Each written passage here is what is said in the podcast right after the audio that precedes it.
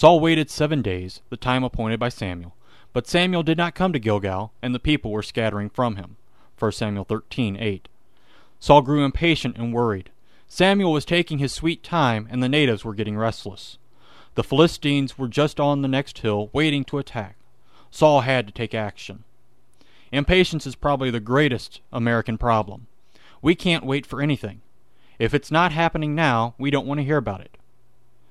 But much of what is important requires waiting. In the Creed, we confess that we live in a constant state of waiting. We're waiting for Jesus to come back and judge the living and the dead. Many of us, like Saul, get tired of waiting and just expect him to never come. So we live like it. We teach like it. Everything has to do with what's happening now. We forget all about the future and the big picture by just looking at the here and now.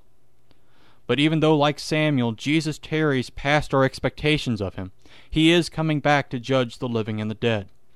Saul had the kingdom taken away from him for his actions. Will the kingdom be taken away from you for being too impatient? Consider that today. Amen.